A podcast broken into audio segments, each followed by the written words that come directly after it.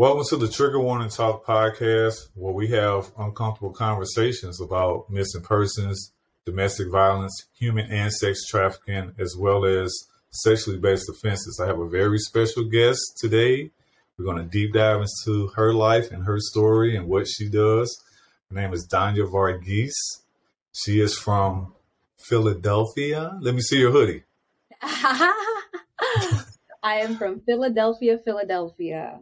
Right. She is Dhanya is a, Dhanya is a life coach, a mentor, a teacher for kids and teens in the foster care system in Philly. And she's very passionate about healing in her city. Uh, she also talks about the need for change in terms of violence, especially with guns.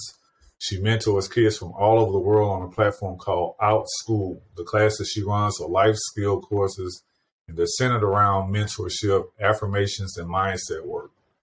She also has an MA in human service counseling and life coaching, and also an EFT slash tapping practitioner, which I want to hear more about because that is a healing technique that she uses in her sessions with her clients. So today we're going to talk about how she overcame gun domestic violence, why she returned back to her Philly community to stop gun violence, and we have an end question after her final thoughts. Of course, we always close out the show with a missing person case as planned. So, Miss Dhanya, welcome to the Trigger Warning Talk podcast. And I want to remind you that we do real talk here. Fluff is an action word, fluff is for pillows, fluff is what you add onto the top of a cappuccino. Say what it is, it is what you say. Uncensored, unfiltered conversations. Of course, for all the listeners and the watchers of this, because it's going to be audio and video, we will have a ton of resources. If you are triggered, again, the podcast is called Trigger Warning Talk Podcast. So when you come in here, you may be triggered. That may be expected, but we don't BS around. We don't sugarcoat shit. We do real talk here.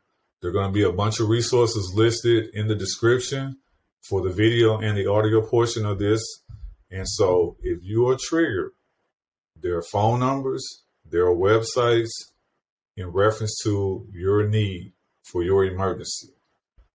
So, that being said, Ms. Dhanya, I'm going to pass the mic over to you because I want you to tell us about how you overcame domestic violence, especially when it came to gun violence, because this is a special day also for you. And I want you to talk about all of that. Why this day is special. This is a this also is a reason why we're doing the podcast today. Yes. The mic is yours. Yes, yes. Oh wow. Larry, I just love your voice, the way that you speak. Ah, just love it. What an introduction too. I that was so nice to hear back. And I genuinely didn't think that you knew all of that about me. So that was really nice. To, you really touched on a lot of my life. So that was really nice to hear. um, working so, on being a better researcher and interviewer. So thank yes. you. Oh wow, that was beautiful. Thank you.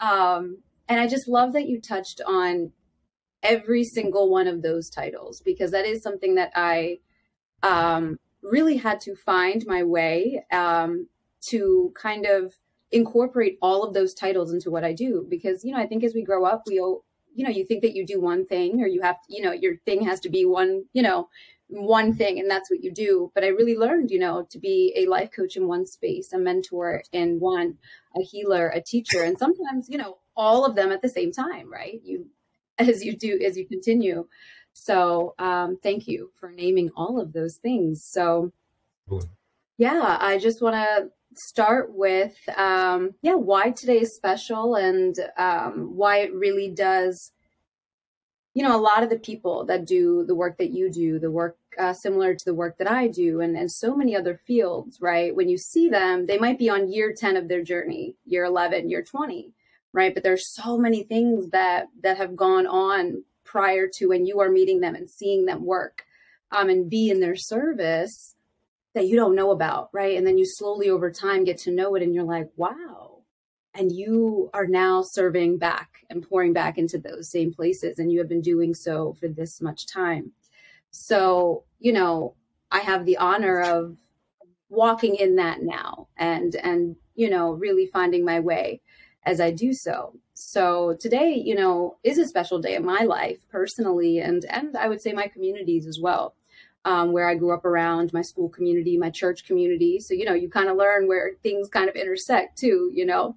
Um, so it's a day that for me, I treat it as a January 1st day. You know, it's a day where I'm like, oof, you know, thank God I saw another May 9th. Here we go. How has life changed since last May 9th and the one before that and the one before that and the one 11 years ago? What do I want to see happen before the next year? It's a day that I reevaluate my own life um, and you know, I love the title of this because it's you know things that ha- no matter how many years right go by, there will there will if, especially if you come back to work in the same field that will trigger you, and that's a very honest thing that you need to acknowledge. Everybody, and that's okay, right?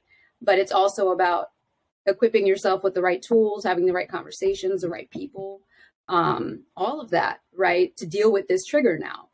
Um, so that I learned to do over time as well. You know, I just want to let you know there was a time where I couldn't talk about this, right? There was a time where I would have already been crying, right? there was a time where there was a rock in my throat where I couldn't even get out the words, right? There's phases of this, right? Not to say that that sometimes still doesn't happen or it won't today or, or the next time I talk about this, but you know, you you have to acknowledge those steps for yourself as well. See how far you've come um, in that process as well. So and give yourself that grace. So um, just noticing that as as we talk today as well. So you know, when I was so today is special because a dear friend of mine passed away um, to the gun violence in Philadelphia. And he was a young man. He was 23 years old, right? So he died um, by my old university, Temple University.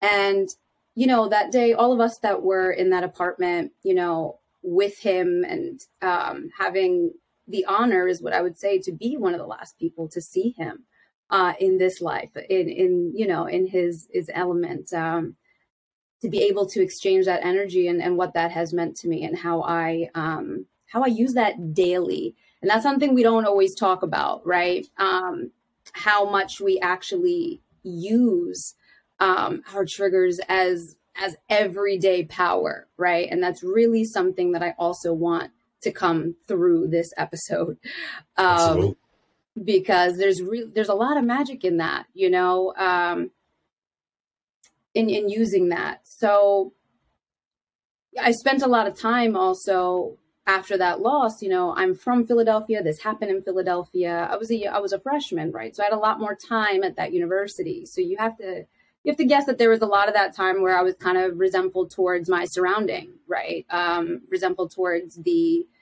just the environment, the community, people, you know, um, things were triggering, right? Um, I even left. I left um, not only Philadelphia, but I left the country, right? to give myself time and space. And it was all very necessary for my healing, right? Um, and it's it's it is very difficult to leave um, a community, a family. My entire family is here, right? Um, my, a very big um, part of of who I am is here. So to have taken that time away to really give myself, it, it even solidified, you know, the things that were very important to me.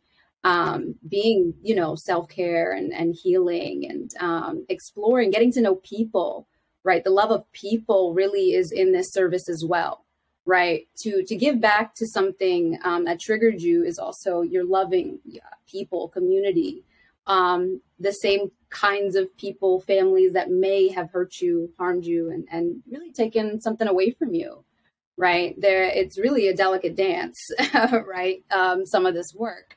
Um, because you think you know you're over something or you think you won't get triggered and then like something will happen and you're like oof you know that really hurt or or why why do i feel this type of way i need to take a step back right right um so yeah um so i guess so, in it so you let's go back to that incident if you if you don't mind so this yeah. was May 9th.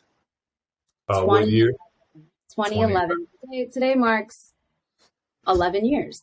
Today's 11. Uh, 11 years, right. So just seeing, you know, um, our community over the last 11 years, you know, honoring him. And um, he was a school counselor, you know, um, with the mission of, of helping the youth, right? So I now, you know, what we can do with that as the people that are here, right, living and breathing is is really taking that intention and just saying, hey, use me, right? I really, that is my only prayer is use me you know right. god and everyone over there you know let your work be done that you cannot finish on on this plane right so you know i picture sort of what he would be like with kids right he was real chill real calm you know but still authoritative because you know he was a male that was uh, or, or bear like right so you kind of had that already going for you so um, but warm right so i allow these these qualities I pray to come through me, right? As as I am servicing the same types of people that that was going to be his legacy as well, right? So I have the honor of of doing that, right? Um, but my unique and why I love doing this today, why I love doing this today with you, current this year, because this year again is different from last May 9th, as every single one of them is for me, right? But this one in particular, I am now working for the first time in 11 years, really, like, you know, I am now walking distance from this very apartment, right? Where he had oh, passed, wow. where I lived. Okay. I am walking distance from, I just took this job in November, right? And to be very honest, I don't even remember applying for this job. So I remember being like, what's happening? Um, but I took it and it was perfect, you know? So I was like, wow. And when I got there, my this apartment is walking distance from my office and That's i can't i can't imagine a more setting yourself up to be triggered situation than this right um and you know i really had to sit back and think like Dhanya you really want to do this like you don't need to go back there like you don't need to do that you know um there are other jobs that you have a job first of all i had a job so it was like is this necessary? And how did he get my information?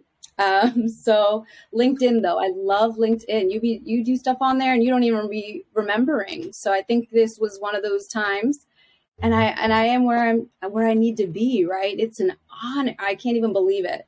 You know, when I show up there, you know, I went to this university. Um, you know, my brother went to this university. My mom was is a nurse at that university. You know, sending people. My nephew is a is a freshman at that university. Lived on the same side of campus that this ha- incident happened in.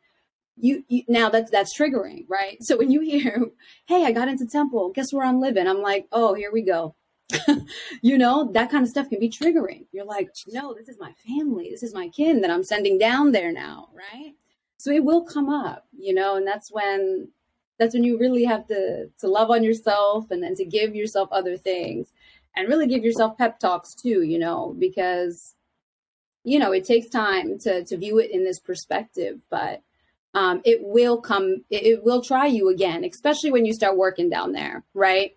Um, naturally um, you will see things um, like that. So you know, I, I, don't take it lightly that I'm back there. And, you know, um, I definitely do view that as um, an assignment that, that I am given to complete um, and um, to honor him as well, you know.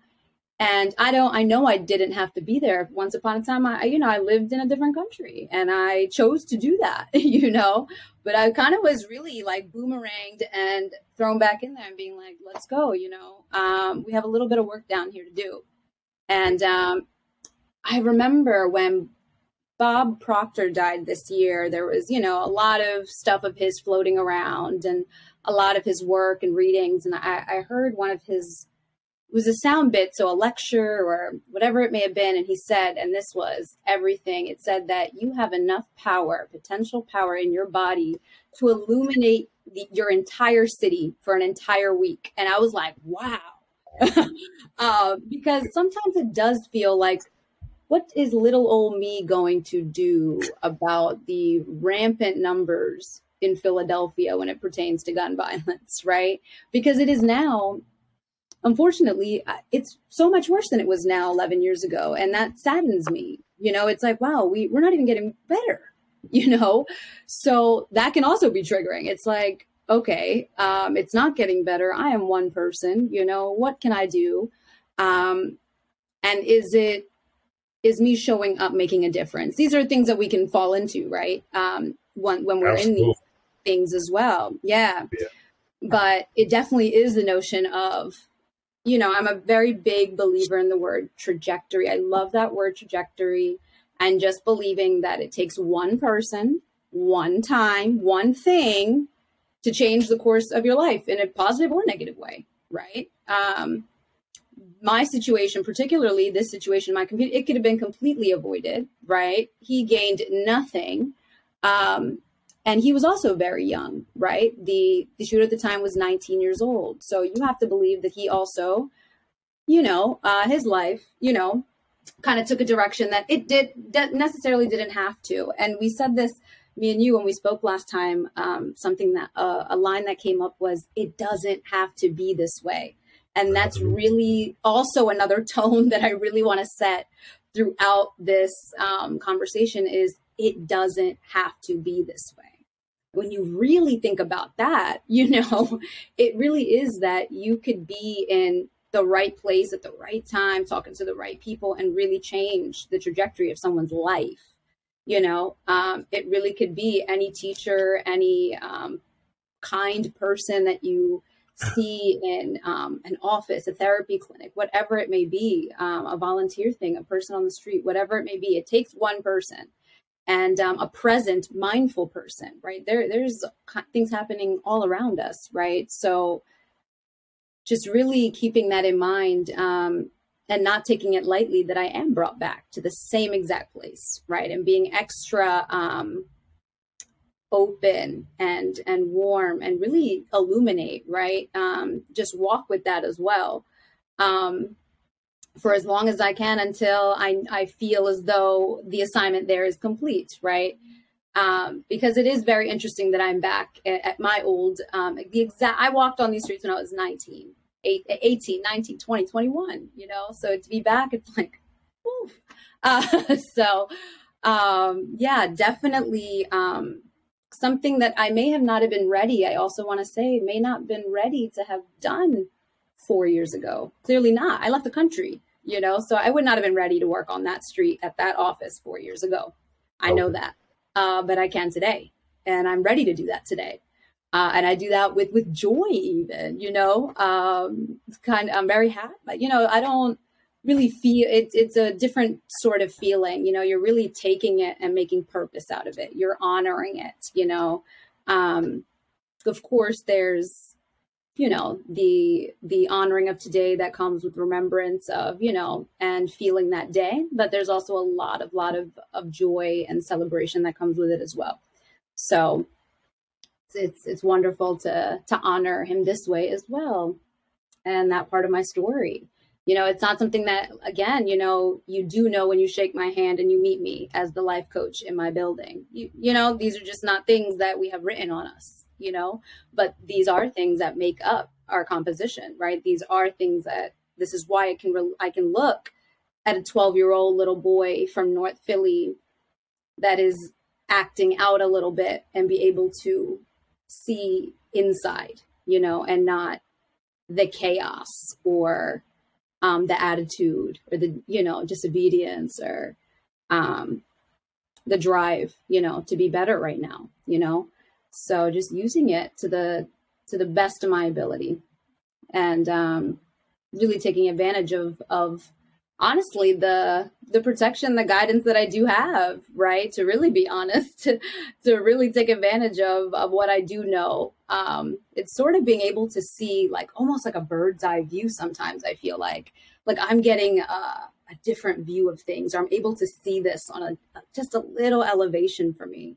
You know i'm always feeling a little bit bigger in in my environment and i love feeling that way you know sometimes i, I really can feel um, a very expansive energy when i'm down there so um and i know that comes through time and and you and asking to use this you know And just know when you do ask to use this, it comes with a lot. You will get a lot, but you asked for it, right? So um, just know that as well. In asking to be used and, and asking um, to serve in this way, you will be met with things that will test you, will try you, um, but also um, take good care of yourself in that space and do it, do the things that you need to do um, in that space.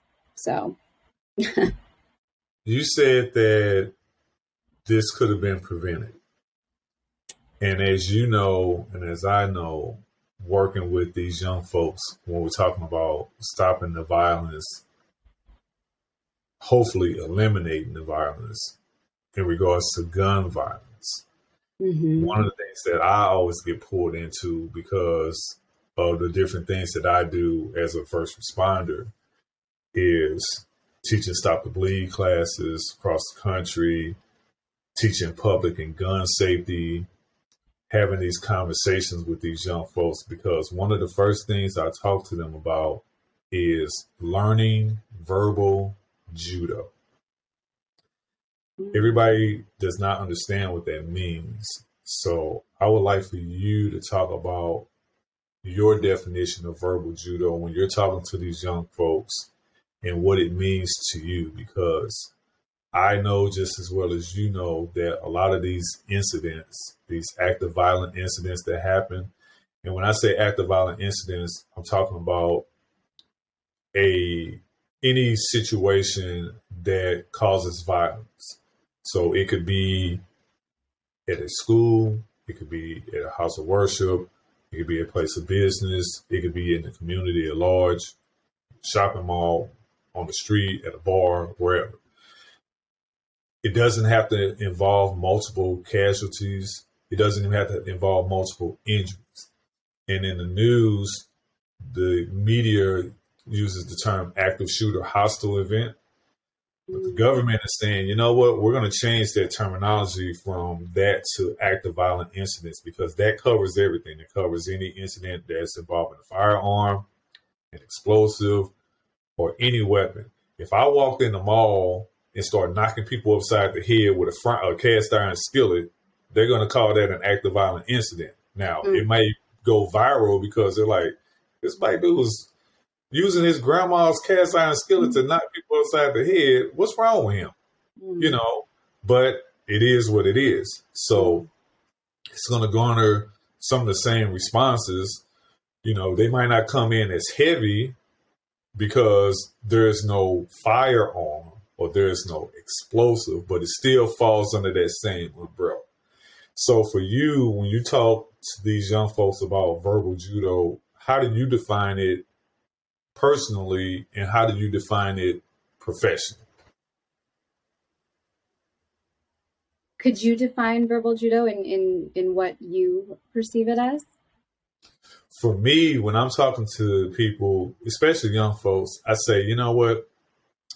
Let me show you something.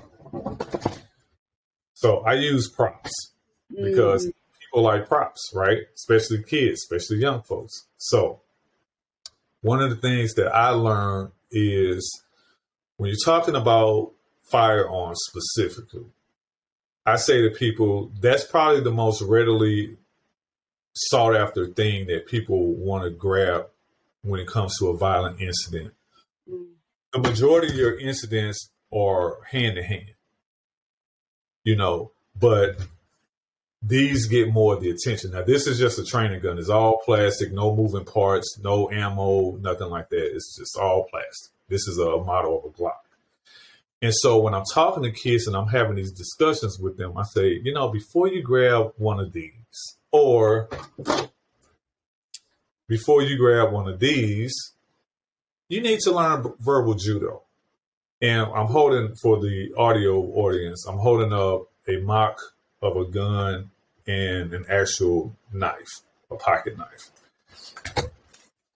I say verbal judo is defined loosely as if I got a conflict with Dhanya, I can just talk to Dhanya and say, I got a conflict with you. Let's talk about it. Let's just have a discussion.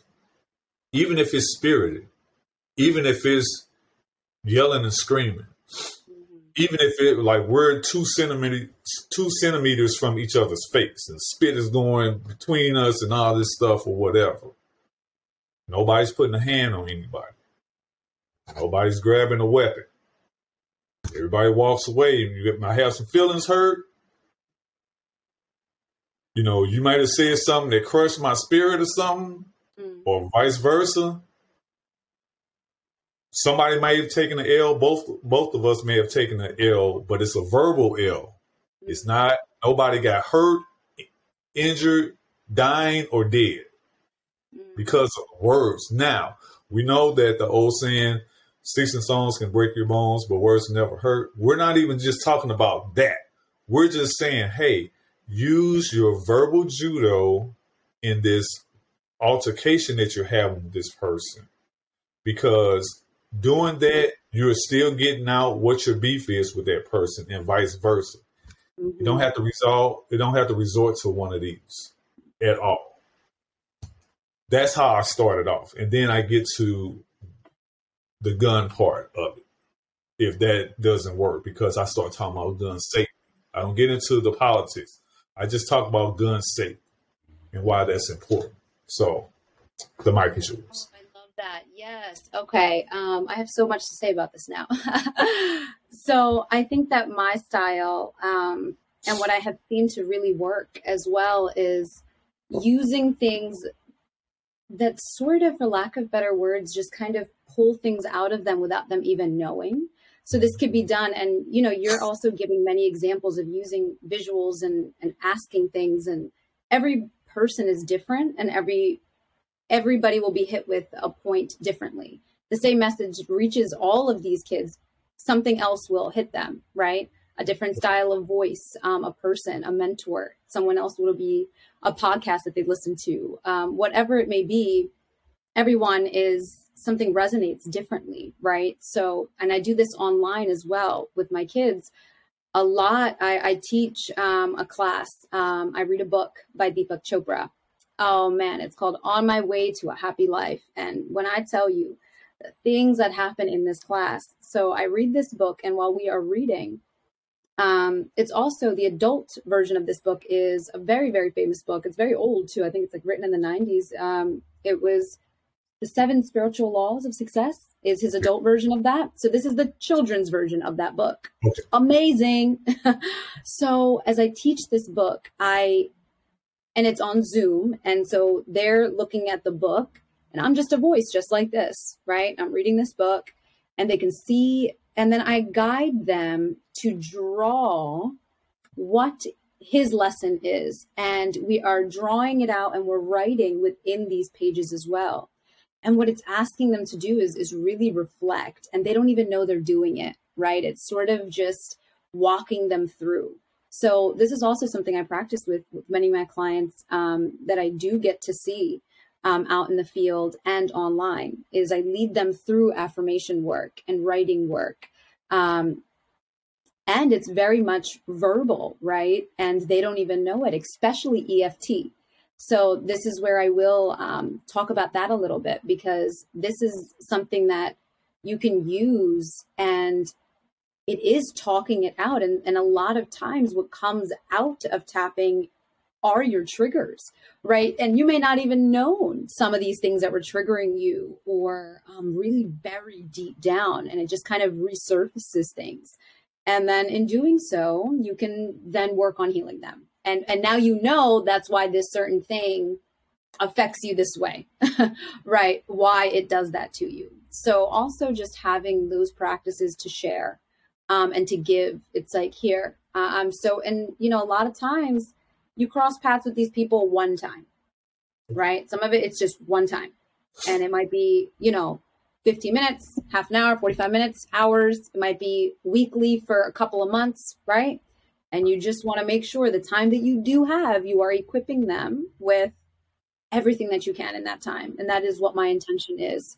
Um, and and i do do that through through affirmations and and other items like that whether it be books and and practices like that and um, i would love to also describe eft um, and that practice and yeah, how that really does help.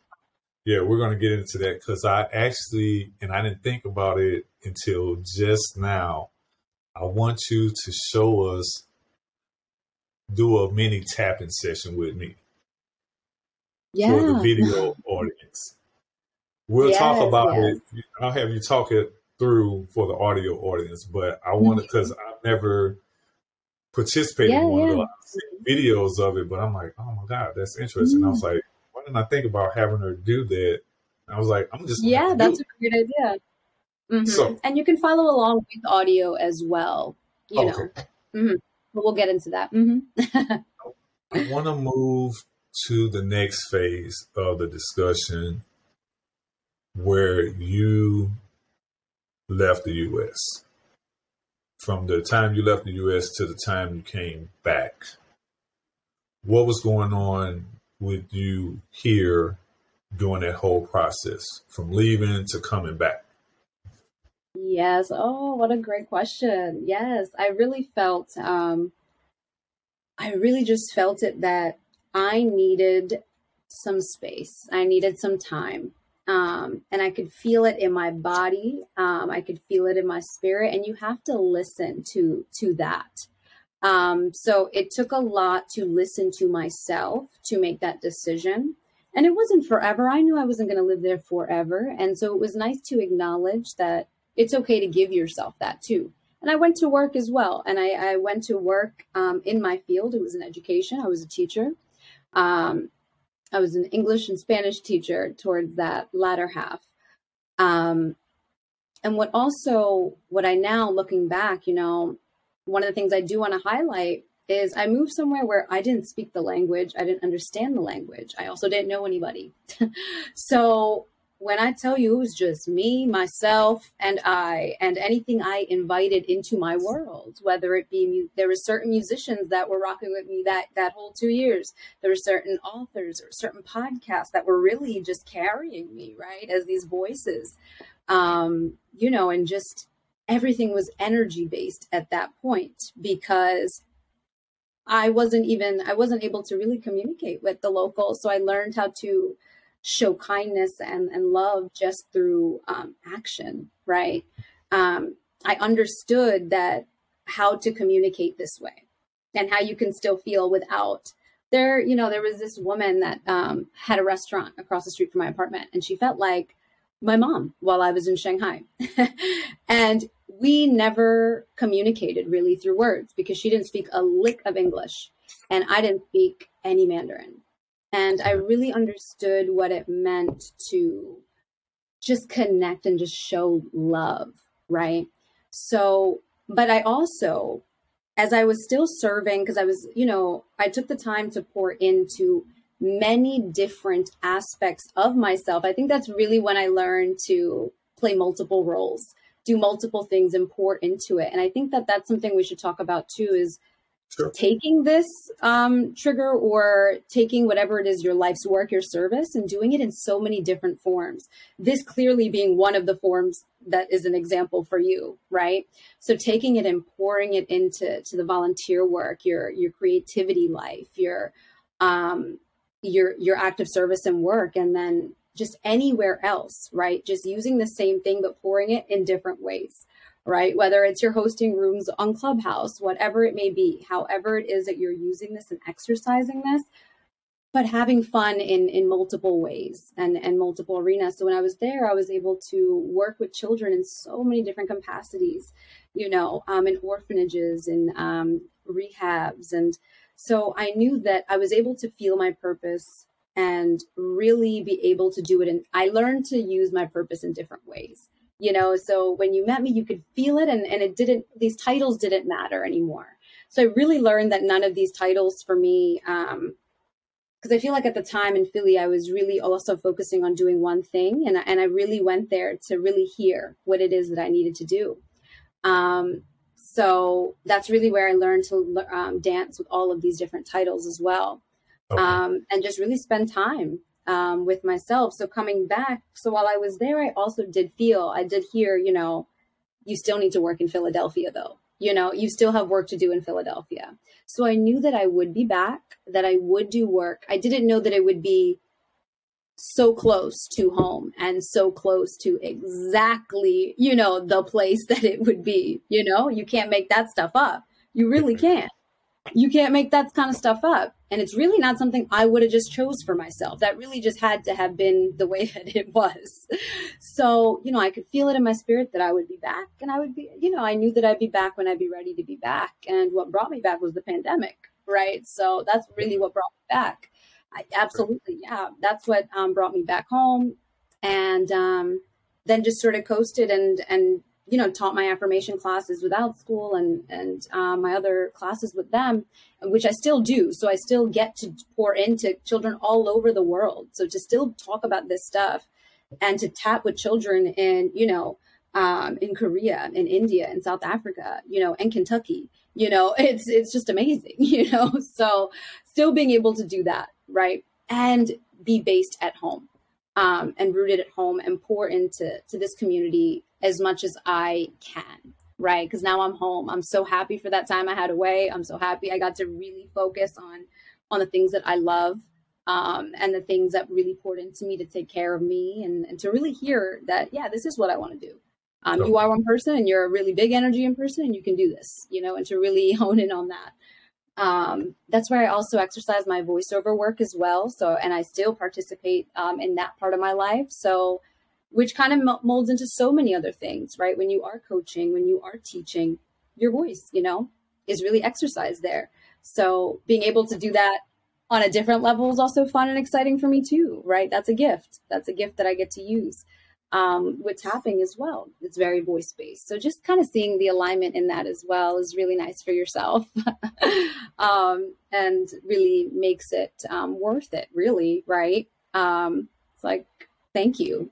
Thank you for that. Thank you for all of that, right? So also saying, um, just appreciating the, it's an honor to do the things that we get to do and to be strong enough to do that. So um, coming home and doing that was um, I honor the time I had away, and, and now I'm back, and I still want to go away, right? So that's something that we also kind of feel guilty for too. It's like this push and pull of wanting to give back and serve in your community, and also wanting to go to Hawaii and do EFT on a beach, right? And still speaking life into that, but also serving here at the same time, right? It's like your soul just wants to do so much, and you feel so much bigger than you know. Um, but also just staying present, meeting yourself, you know, where you are and pouring into the assignment that you are doing, just knowing that this is what we're doing right now. So that was my time away. You know, some people may have questions about, well, when I think of domestic violence, I think of home violence. I think of violence in a residence with family with maybe friends that got into an altercation or something like that, but it's in a home. The reason that I wanted to talk to you about this particular story is because it didn't happen in a home. It didn't happen in a traditional home setting, in a traditional domestic violence setting that we tend to think of. These weren't lovers these weren't people that grew up around each other. These weren't people who, uh, you know, were having some long-standing beef with each other that spent that goes back years and years in this type of intimate setting of friends or family or what have you. And what what I want people to understand is when we're talking about domestic violence, these people knew each other, right? They knew each other. And so, unfortunately, it ended up with one person killing the other person. To me, that's still a domestic violence situation, you know?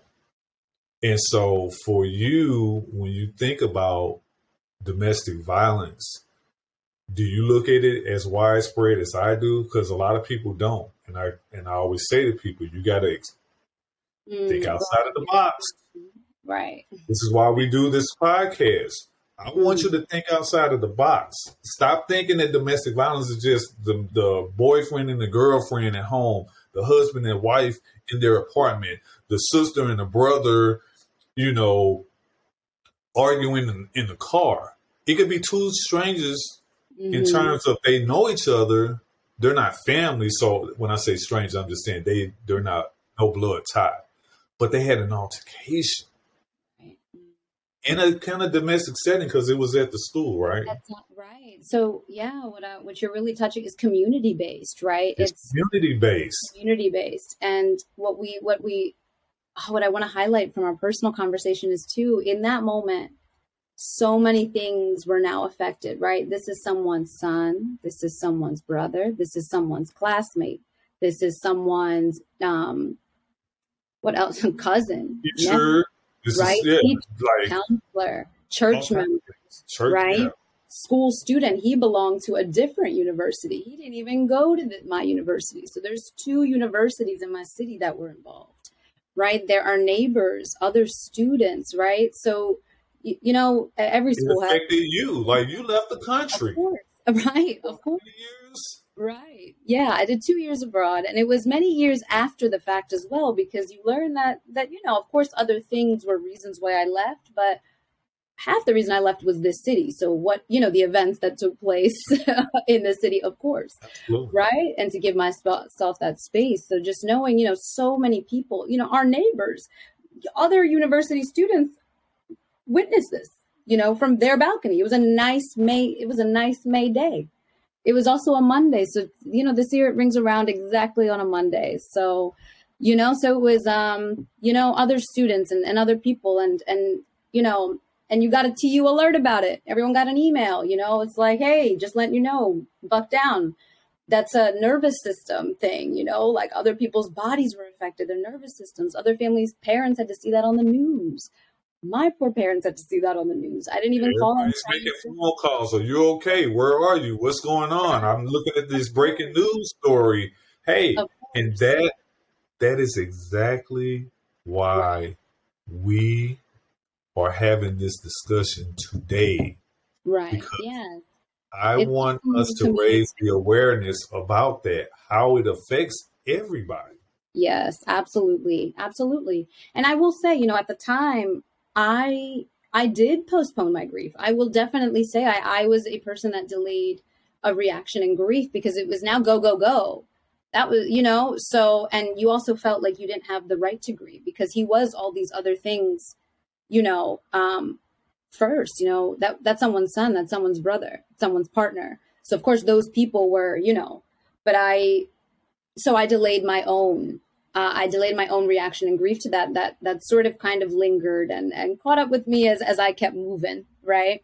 Um, and with my also as I kept moving along the years, I also felt that strong pull to okay. give back to the community in this way. And you know, those little came over time, like, hey, um, I kind of really want to do this, and I started to become obsessed, um, you know, with the mind of um a young person. And, you know, when you meet with a 19, I feel like is an age that comes up a lot with this topic, whether it's um, of a death or a shooter. I see the number 19 all the time. And I started getting obsessed with what was this person, you know, because at the end of the day, that was someone's student. You know, when you see these people on the news, some teacher out there is like, oof, uh, he was in my fourth grade class. And you know what? He was this way and that way. I, I, promise you, those are things that are being said, right? Because when you meet six and seven year olds, you, I, I'm, I was so curious about what he was like when he was six, when he was seven. What were the things that yeah. were around him? What were the things that he was being exposed to? You know, eh, so so many questions that you can ask, right? So I became obsessed with that, and that's really what drove me into even the schooling. I was still young enough at that time to go into the schooling I needed to do to get to where I am today right? So that really this this day changed the trajectory of my schooling, right? Talking about the unraveling. I was a kinesiology major with a track to be a physical therapist. When I tell you that's so far from what my life is right now, it's not even funny.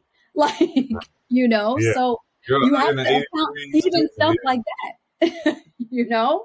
So it was like, no, no, no, no. We are going to study this. We are going to study the minds of children and, and what they what they need and, and how they develop and the things that that they need at this young age to to completely um, not even get to where some of the things that we were talking about, you know, um, to really be um, the part of their that trajectory um, became sort of an obsession of mine. So um, really going through grad school with that intention was amazing. I really enjoyed um, studying that. And I also studied it from a Christian perspective, which was very interesting. I went to a Christian university for my um, graduate studies. So I think that was a very healing thing for me as well. So just, you know, taking things, um, you know, I was a student. I love being a student of life. That's one of my favorite things. You know, I'm constantly learning and reading and um, listening to things that give me even more ideas and inspire me to continue um, to be resourceful in these communities well, right? I just want to give one of the best things I've heard and now is sort of my teaching mantra. I have this on my Outschool, um, you know, bio. When you kind of click on me, is be the person you needed when you were younger, right? Just when I am with these students or, or clients in, in whatever form that I get to meet them, meeting them where they are and just pouring into them and, and just whatever that I needed at, at, that age, at that time, you know, and, and doing and just being very present at that moment in time. So really being that being my mantra really um, also kind of ties into into that right? So what it, what it, what would have helped back then for me even 11 years ago uh, and to think what what could have done it for him as well. Um, so yeah. I want us to move forward. So now you're back in the us of a in your beloved city of brotherly love. City of yes I love Philly. I've been there once. Mm, was mm-hmm. actually, and it's so funny. It was in 2011. Wow! Oh wow! It was in 20. It was actually. It was. It was March 16th. Oh wow! Now, March 16th for me is important because that's the day I got married three years ago. Oh wow! I was dating a young lady back then, and her birthday uh, is March 16th, and she always wanted to go to Philly. She actually moved to Pennsylvania a few years later because mm. uh, she has a brother that lives out in Lancaster. But uh, and I think that's where she is now. But she wanted to go to Philly for her birthday, so we were out there for I think three or four days because we ended up going to like DC and and back and all that stuff or whatever. But I remember being in Philly and like, man, I'm like, all right, where's the cheesesteak places? You know, let's go downtown Philly and check out all. I want to see the the Rocky statue, and I want to run the steps and all that mm-hmm. stuff or whatever. And I love Philadelphia the architecture. We went to all the touristy places and all that stuff. For you coming back home, and you started this Outschool project, and you started working with these young folks tell us a little bit about how Outschool works and also what was it like? Well, let's start off with that. What was it like when you first came back? Just real quick, what was it like when you first came back and you said, you know what, I want to work with these young folks in regards to this gun virus because it's getting even, it's way worse even before I left. Mm-hmm, mm-hmm. Oh, yes. I'm so honored to even talk about Outschool because um, it was, you know, as much as I loved it there at the time and I was grieving leaving somewhere so abruptly, I was also very grateful at that time to still be able to work. That was a time where a lot of people were losing their jobs, didn't know what they were going to do. So it was like this pull and push of I'm so grateful, I'm grieving leaving another city, right? So um, this platform was very therapeutic for me as well you know every class and session was was me pouring into myself as well. So i have so much love for outschool so um, on that platform i'm a life skills teacher. The the classes that i teach are very much all under that umbrella theme and type. So uh, many of them are affirmation based and you can kind of reach me in, in different ways. So there's one to one classes that we can sit um, weekly um, and every class my intention is i bring an affirmation and we discuss it. And then, um, you know, it can go in many different directions, however it connects to the student and however it connects to me. And then I give resources, just as you are at the end of all of these guys, right? So, um, whatever you felt today, here is um, ways to exercise this, and it's different ways too, because every learner is different, right? So I kind of kind of touch every single way. If this doesn't interest you, do this thing, and if that one doesn't get you, one of these five things will spark a little bit of interest. Is what my hope is, um, and then you get to know these kids, and then you kind of dance these affirmations in a way that you hope um, open them up in this way and that way, and really nurture, be a support in their life. And to be able to do that, Larry, for the last two years with children I probably will never meet in person, right? But all over this country and so many other countries has been such an honor, right? To be able, I, have taught, you know, hundreds of kids on this platform, um, but in my reading um, classes and my affirmation based classes right? And I think oh, my affirmation based cool. classes um, are my most, you know, that's like the one that I really have a heart for because it's such a vulnerable space. Because I remember when I first launched that course, it was a one to six member course and no one signed up for it. And then I shortened it to one to one. Boom, boom, boom, boom. And I was like, okay, you want you because yeah you're right teenagers don't want to talk about their feelings with six other people six other teens they don't know at that so Right. so I was like, oh, wow. So then I, you know, and again, these are children that, you know, I've had students in Italy, Korea, South Africa, India, right? Um, Florida, Ohio, you know, even other places in the States, and just really understanding that we all are the way that we are because of where we are from, too. So experiencing kids from all over the world.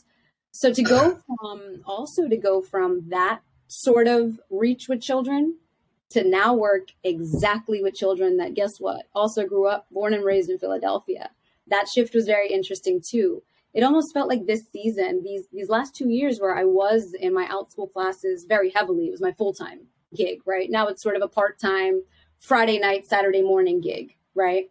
But once upon a time this was my full-time gig right? So to take i was sort of practicing and honing my voice um, to really just share affirmations and and how this really works right? To do things that the tools that really help me right? Much later in life as well. No one did this with me when i was a teen first of all. So that's really my biggest thing as well right i learned this much later in life even past college even i didn't even have these tools when this happened to me 11 years ago i didn't have any of this stuff that we're talking about right now so my thing is, wow, what if I had this at 19? Better yet, what if I had this when I was 10? Oh my, I don't even want to go down that rabbit hole, you know? so um, just thinking about that when I have these classes and, and knowing that I'm equipping them with, with tools such as affirmations and, and tapping.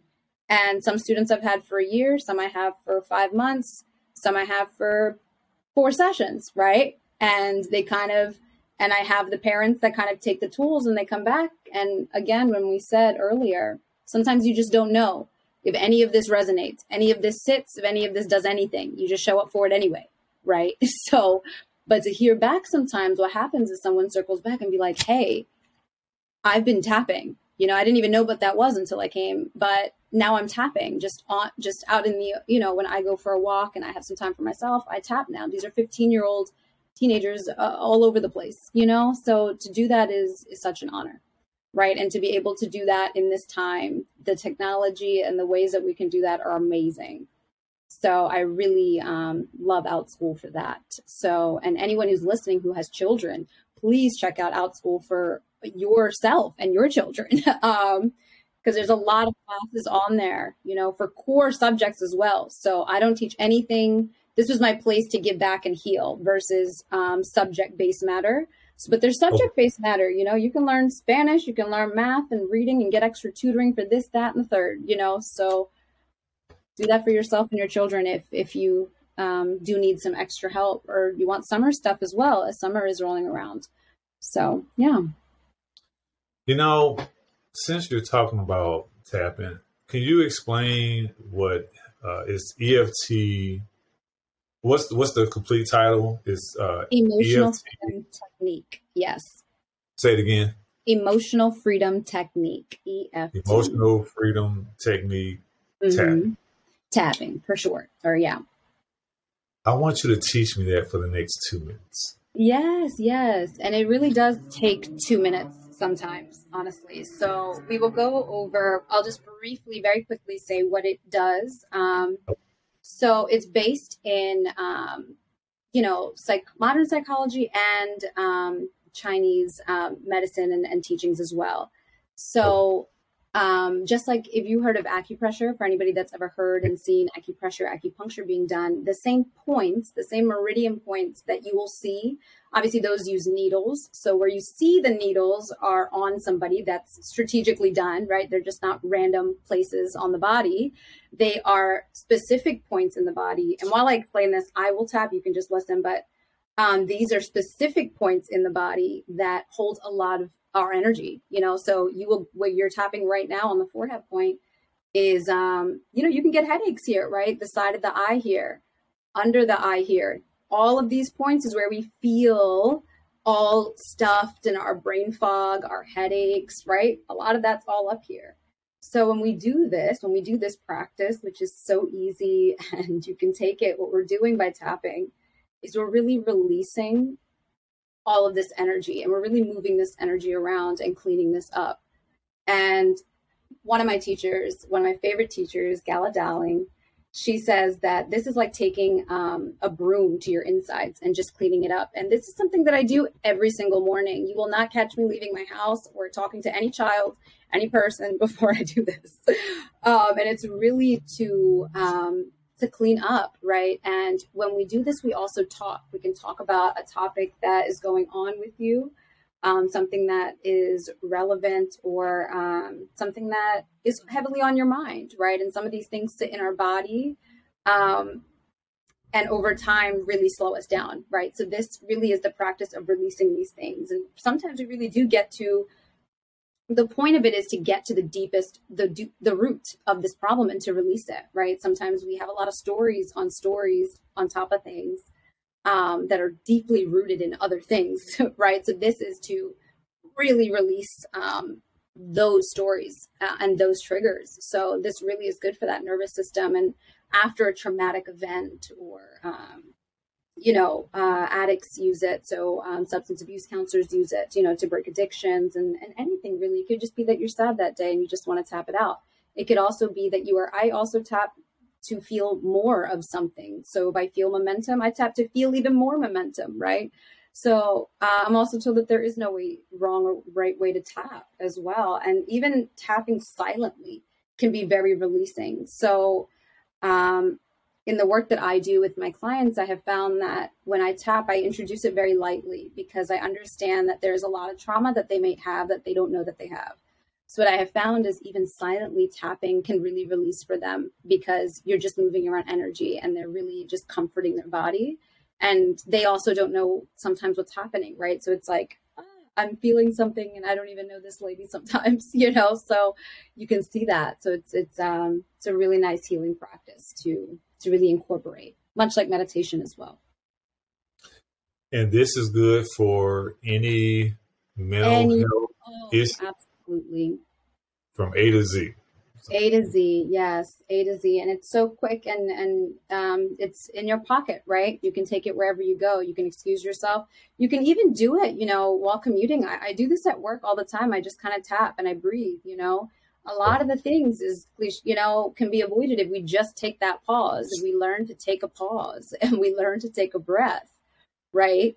Um, just taking that five seconds of breath before we act can i promise you solve a lot of the stuff that's happening out here right? When you hear some of these things and some of these young people that pass away over oh my gosh over some of the you know most ridiculous things, you know, you have to imagine if we took that time to pause or you learned how to do that, that we could be avoiding some of these names that we are seeing um, and some of these numbers that we are seeing for sure.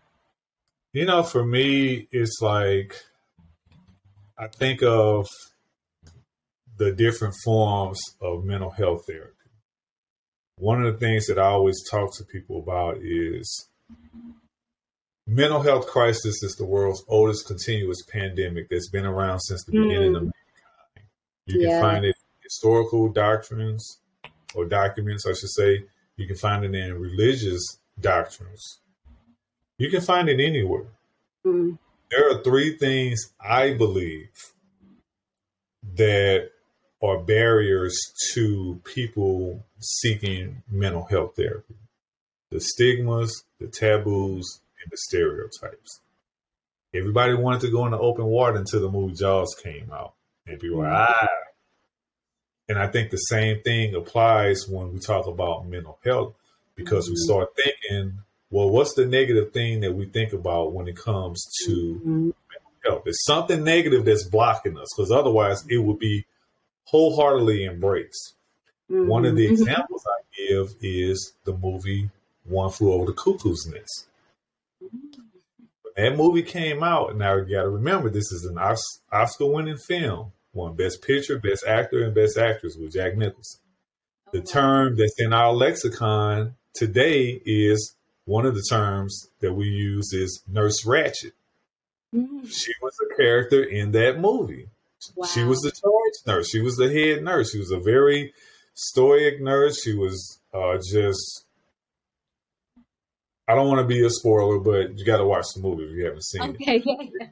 It depicted how people were treated in a mental health facility. Now, this was a lockdown facility, oh, but wow. the things that they were doing then, and this is in the 70s, mm-hmm. people see that and they, they think in those terms. People were getting lobotomies. That's that was shown in that movie a couple mm-hmm. times. People were put in straitjackets. I've seen that even as an EMS provider. Being put in padded rooms. There are padded rooms in every ER or some psych room in an ER. And people were getting medicated to the point where they were catatonic, walking around like the walking dead, but they're not eating brains and organs and shit. You know, so when people think about mental health therapy, they still see those images. And I'm like, we're not doing those things. And when I say we, I'm just talking about the medical mm-hmm. community. You don't have lobotomies going on anymore. They now they're using electric shock therapy. I've seen that personally make a difference in patients that I transported when I was back in St. Louis. I worked for a private EMS service. And so we had seniors that we would pick up from certain nursing homes and take them to one of three facilities in St. Louis. One was a VA hospital, one was a level one trauma center, and one was a level two hospital. But they did, uh, and they would go two to three times a week. And I saw how they were before and after because we would pick them up and drop them back off. You know, and they'd be there for four to six hours or something like that. Um, cognitive behavior therapy. You got EMDR, which is similar to EFT in a sense. You're not using the tapping, but you're doing the eye movement. Yeah. You know. Yes. Mm-hmm. And so, for those that are not watching and listening, you got to look and do more research on these different therapies. I interviewed a guy the other day. He's a Reiki master practitioner. Yes. He uses yes. Reiki with his clients yeah. that are dealing with the aftermath of domestic violence and trafficking and sexually based offenses. Maybe even mm-hmm. they may have been missing. Also, I got a lady that I'm getting ready to interview who does hypnotherapy. You know, I'm I'm talking to people that I have a, a another person who is going to speak from. She's a minister, and how she mm-hmm. uses religion to help with her clients or the mm-hmm. people that she talks with. Mm-hmm. I want to look at it from a holistic point of view because you got to have options and you got to give people options. There's there's more than one way to skin a cat, and we get when we get through, that's gonna be a motherfucking skinned ass cat. That's all I'm saying. You got to be more open to different things because one thing doesn't work for everybody. Right. If I'm not a religious person, I'm not going to go to a person that's going to speak from a religious point of mm-hmm. therapy. It's not going to happen. Mm-hmm. If I am a religious person, I may not talk to somebody who's coming from a metaphysical point of therapy, like Reiki, yes, like yes. what you're talking about. Because in a sense, EFT is a form of metaphysics, right? You're a metaphysician. I'm going to give you your title. Mm-hmm. Thank you very much for what you're doing. But I'm just saying, like, this is why we have this podcast because I want to open the door for people to look not only outside of the box, but I want them to say, you know what? I didn't know that was available. Yes. Yes. I didn't know that this is an option. Mm-hmm. I didn't think of domestic violence outside of a home. Right. There have been four young folks that have committed suicides in the past month or so on college campuses. Mm. Bless.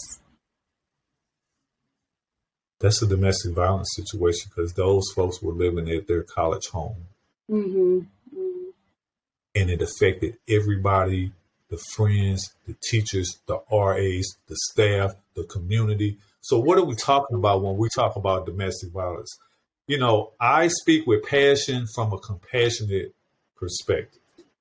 And as a first responder, I need more of my first responders to jump on board and understand this. This is another reason why we're doing this podcast. So, other first responders that are listening, that I'm going to be talking to, I want them to, you know what?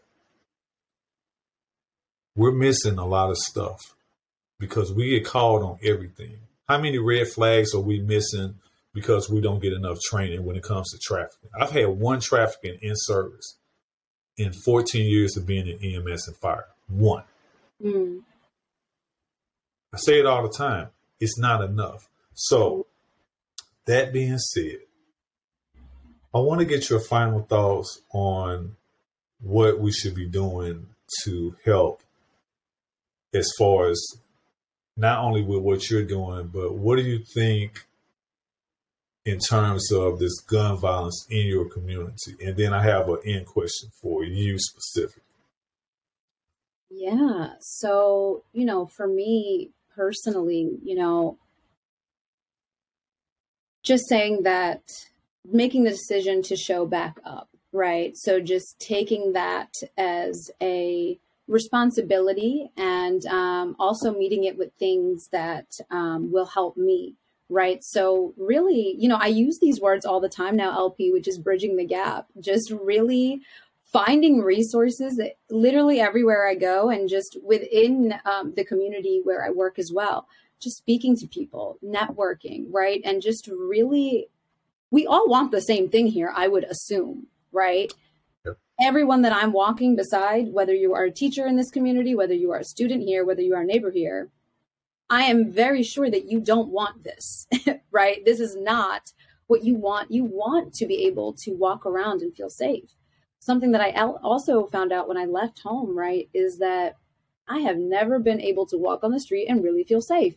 And when I had found that, I found out, I found that out because I was walking on their street and I felt physically safe right? I wasn't always looking past my shoulder. I wasn't always like, you know, scared something was going on around me. And when I discovered that about myself, I was like, oh my gosh, I am so sorry. You have not felt this way before turning 25. you were always, you know, looking over your shoulder for something. You know, so you find out even some things that we normalize are not normal or should not be normal, right? We've normalized a lot of these things in our communities sometimes we don't even flinch. And I will tell you, LP, not everything that happens on these streets can make it on the news. That's you. You have to understand. A lot oh, of these yeah. things that are happening around here, not on the news. There's just it's not possible. This would all we wouldn't make it to any other topic really, or something would have to get cut out. You know, um, so just knowing, you know, this this is happening just acknowledging and i think just really wanting to say also this is a we problem a lot of us kind of walk around here like it's not a we problem it's a, it's a them problem it's a they problem it's whoever you know and it doesn't become your problem until it happens to you unfortunately right? And then it becomes your problem. Then it becomes real personal right? Yeah. but it doesn't have to get that far for this to be a this is absolutely a problem for every single person in my city whether they are taking it upon themselves. Because you have kids out here you have wives out here you have mothers and fathers that are working here and there right and it's happening. This is a time. We are it, this is it's hap- it's a crisis here right? It's we are absolutely in a state of emergency. So just also acknowledging that and and pouring as much love um, into this community as, as I possibly can and and um, just honoring where we are all at and doing the best I can as, as I see these people. Um, but yeah, I have to thank you and other people that I've met along the way that that have been resourceful for to me as well. Right. Um, the more that we equip ourselves with with contacts, with people, with ideas, right? Um, there's yeah. always more that we can do. There's always something else that we can do right? Um, not to pressure ourselves, but there's always ways to be innovative and things that didn't that exist now didn't exist three years ago, right? And things that exist now, five years from now, there'll be something even crazier that'll blow our minds, right? So just always being showing up for just something else. Some what can we do today? What can we do today to cure this issue, right? What can we do today, right now in my space to pour into this problem, right? um, because it is an absolute um, it is an absolute problem here right now as we are speaking and it's all of our problems right? This is this is a we thing. So just really um just really want to make that a point as well. No i'm, I'm right there with you. And for me the the fact that we have to have these discussions so often. It just it's hard for me because I believe that community, my definition of community is common plus unity plus dialogue. Mm. Have one without the other. I love the word community. It's been a very big word in my year. I, I, didn't realize it, but I've been saying it a lot. So community is, is definitely a big word for me this year. Not only that, I believe that we need to focus on getting back to our humanity because as humans we are so flawed and we focus on perfection and that's just being perfect and that's just not going to happen mm-hmm. however i believe that if we focus on getting back to our humanity because that puts you in the mindset of i don't want to hurt you my fellow mm-hmm. human If like I need if I need a kidney and you are a match and you're willing to be a donor, you're going to save my life. It doesn't matter that you're a woman. I don't have to get it from another black man. It's a kidney. It doesn't matter that it's coming from a woman. Mm-hmm. You know, it doesn't matter that we're black and brown. Mm-hmm. If you're if you are a match and you are a willing donor, you're going to help save my life as long as my body doesn't reject it. Mm. All the stars line up everything. You know what I mean? Mm. But people get focused on, no, you know, because you ain't, you don't look like me, you know, you're not the same gender as me, mm. all this stuff or whatever. And it just causes all this conflict that ends up Yes. Yes. Mm-hmm.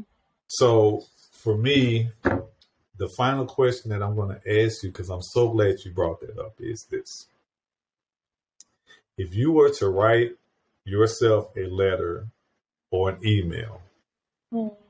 to yourself, what say you after all of these things have transpired in your life?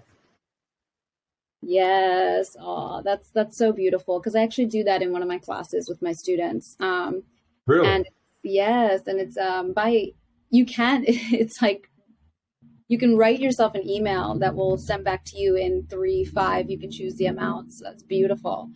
Um, and I love exercises like this. And I would just congratulate myself. Really, there are some things that I could not have predicted would have come along the way so just really congratulating, you know, we have a we are a lot more powerful than we give ourselves credit for. That's truly. Right. Um, and I would not have assumed that so many of the things that I would have done would have been I would have been able to do them. So just really congratulating myself and and telling myself to just um, give yourself more grace. You know, um, we don't give uh, ourselves a lot of grace when we go through these things. We're like, we need to be over this today or why is this taking me so long you know or why am i feeling this you know we kind of get mad when we don't feel like ourselves or, or in a mood It's like, no, why why are you in a mood, right? Really just be your best friend. And um just um, i'm just so proud you know uh, i'm really and also impressed you know i feel like i've lived six different lives already you know um, and different versions of myself you know so just really um, just really and i laugh a lot too pouring back into myself yeah. it's you have to laugh you know yeah, laugh. Really, you got yeah. so some of this stuff you look back and you're like wow uh, especially community based too you know um, seeing it in the eyes of other people uh, and how I look at my community, watching people grow. You know, uh, it's an honor. So I'm just really proud of myself and everybody else that I'm around. Really. so uh, yeah, writing to myself, I'm really proud of myself and everybody that I've uh, been able to grow up around, go to school around, um, and still have relationships with today. My old roommates that are doctors and nurses and married and have babies now. Are you kidding me right now? You know, look at us. Like, and he, you know, so I'm very proud of them too. I'm proud of me. I'm proud of them. I'm proud of all of us. Um, so yeah. Dhanya, I just want to thank you for all that you do, all that you are, and how you are changing lives in Philadelphia. It's always a pleasure talking to you you're somebody that I'm so honored to not only have met, but I look forward to coming to Philly and sharing the cheesesteak with you sooner rather than later. Yes, and yes. just ha- having some in-person EFT. Yes. Oh, yes. I think I'm going to start doing that for myself just daily. Yes. And showing other people how that's such a great thing that they can utilize because I believe that it all starts in the mind. Yes. You know, and one of the things I talk to young people about is I remember as a kid listening to KRS One and Boogie Down Productions, and they they had an album that came out called Criminal Minded. And I remember looking at the linear notes, which most of these young folks don't know anything about that.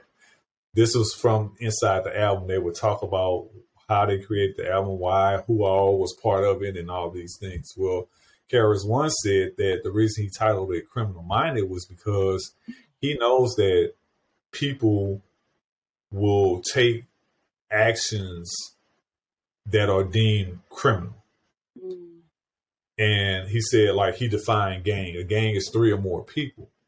But, and that's just the basic definition of it. it doesn't have any connotations to negative stuff, but people add that to it.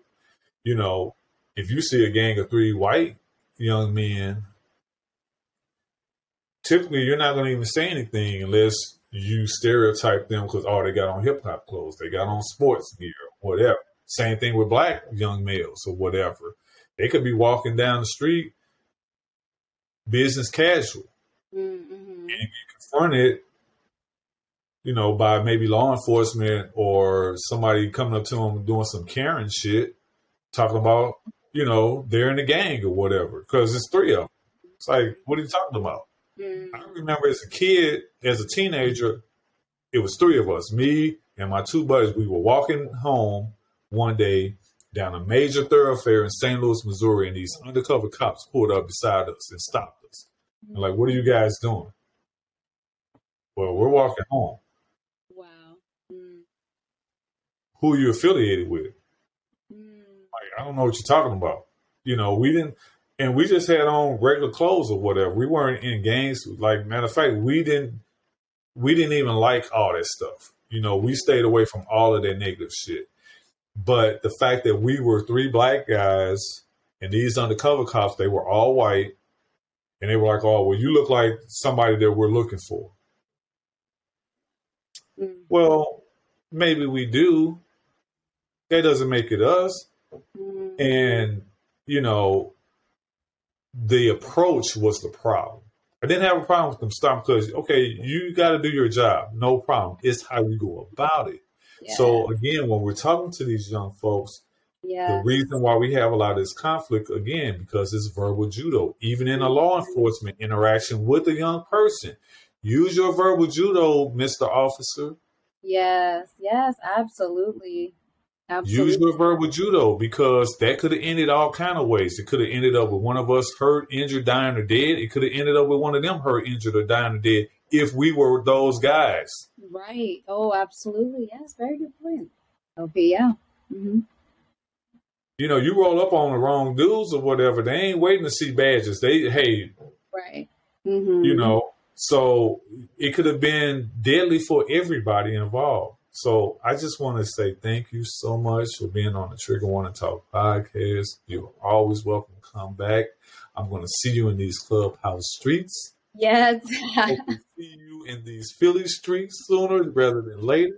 Yes. And definitely, I want to wish you peace and blessings be upon you, your family, all your students forevermore. Thank you so, so much, Dhanya Varughese. Yes, thank you for having me. Truly, this is it's such an honor to be here and and today too, you know. So it'll always be what I did on this day this year, right? And I'm sure in this and it'll help me also to use it and to continue to use it. So thank you for uh, being a part of today. no problem. We're going to have Dhanya drop off and we're going to continue with our final segment, which is a missing person case. Again, Dhanya, peace and blessings be upon you. You have a great day. I'll see you. Bye. That was Dhanya Varughese. Very, very humble young lady. Tap in with her, and I'll have all of her contact information in the description on this audio and video podcast at the bottom. She is a wonderful human being who wants to help her fellow human beings get back to their humanity. We're going to switch it up and we're going to focus on our last segment, which is talking about a missing person case. So, as I bring this information up, let's see here. Hold on a second.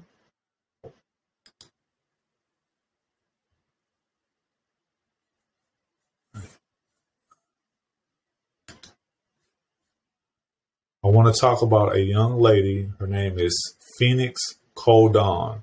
Phoenix, like the bird, or the or the city. Coldon. C O L D O N. Phoenix is a young lady who was 23 years old when she was last seen at 3 p.m. on December 18th of 2011. Phoenix also, um, she has two parents. She's from my hometown area, St. Louis County, Missouri. She was missing from Spanish Lake, which is part of St. Louis County. Uh, she was last seen with her parents, or she was last seen in her parents' driveway, sitting in her black '98 Chevy Blazer. The vehicle was discovered at 5:27 p.m. Central Time on December 18, 2011.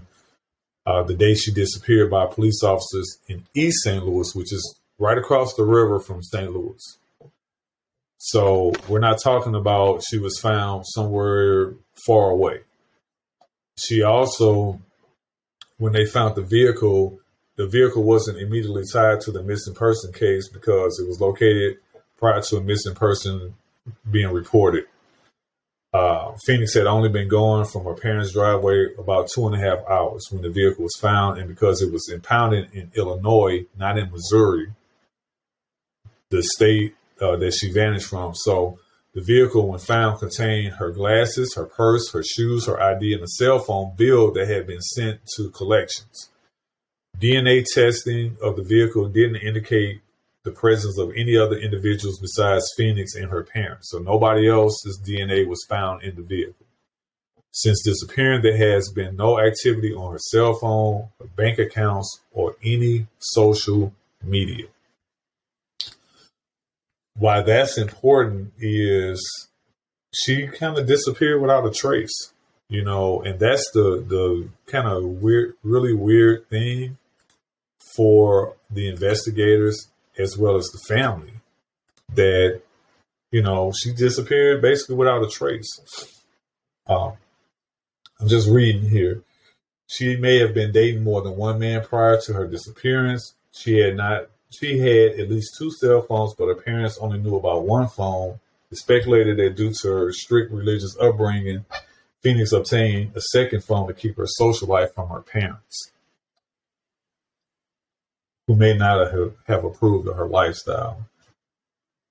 At the time of her disappearance, Phoenix parents believed she was enrolled in college, but subsequently learned she had withdrawn and was no longer a student. There are three theories that are going along with her disappearance. One theory is that she is a victim of a sex trafficking ring.